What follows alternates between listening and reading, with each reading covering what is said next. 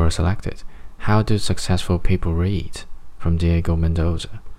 Let's start off by saying that an average person only retains 2 to 3% of what they learn in books or school. Now, I don't know if successful would be the best adjective, but I agree the most productive people, the ones that you may have heard read a book a day, do this. Skip to whatever is interesting to them. You're not at school. You don't need to read or memorize something that's irrelevant to you. Take notes.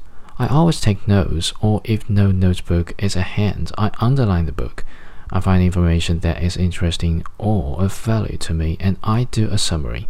Whenever I forget about something, I go to my notes instead of reading the whole book again.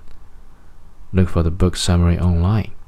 Now, this may look like a crazy move, but if you are as limited in time as I am and as hungry for knowledge, you will consider this. When you do this, you notice that the useless cheat chart is left out of the question. Hope it helps.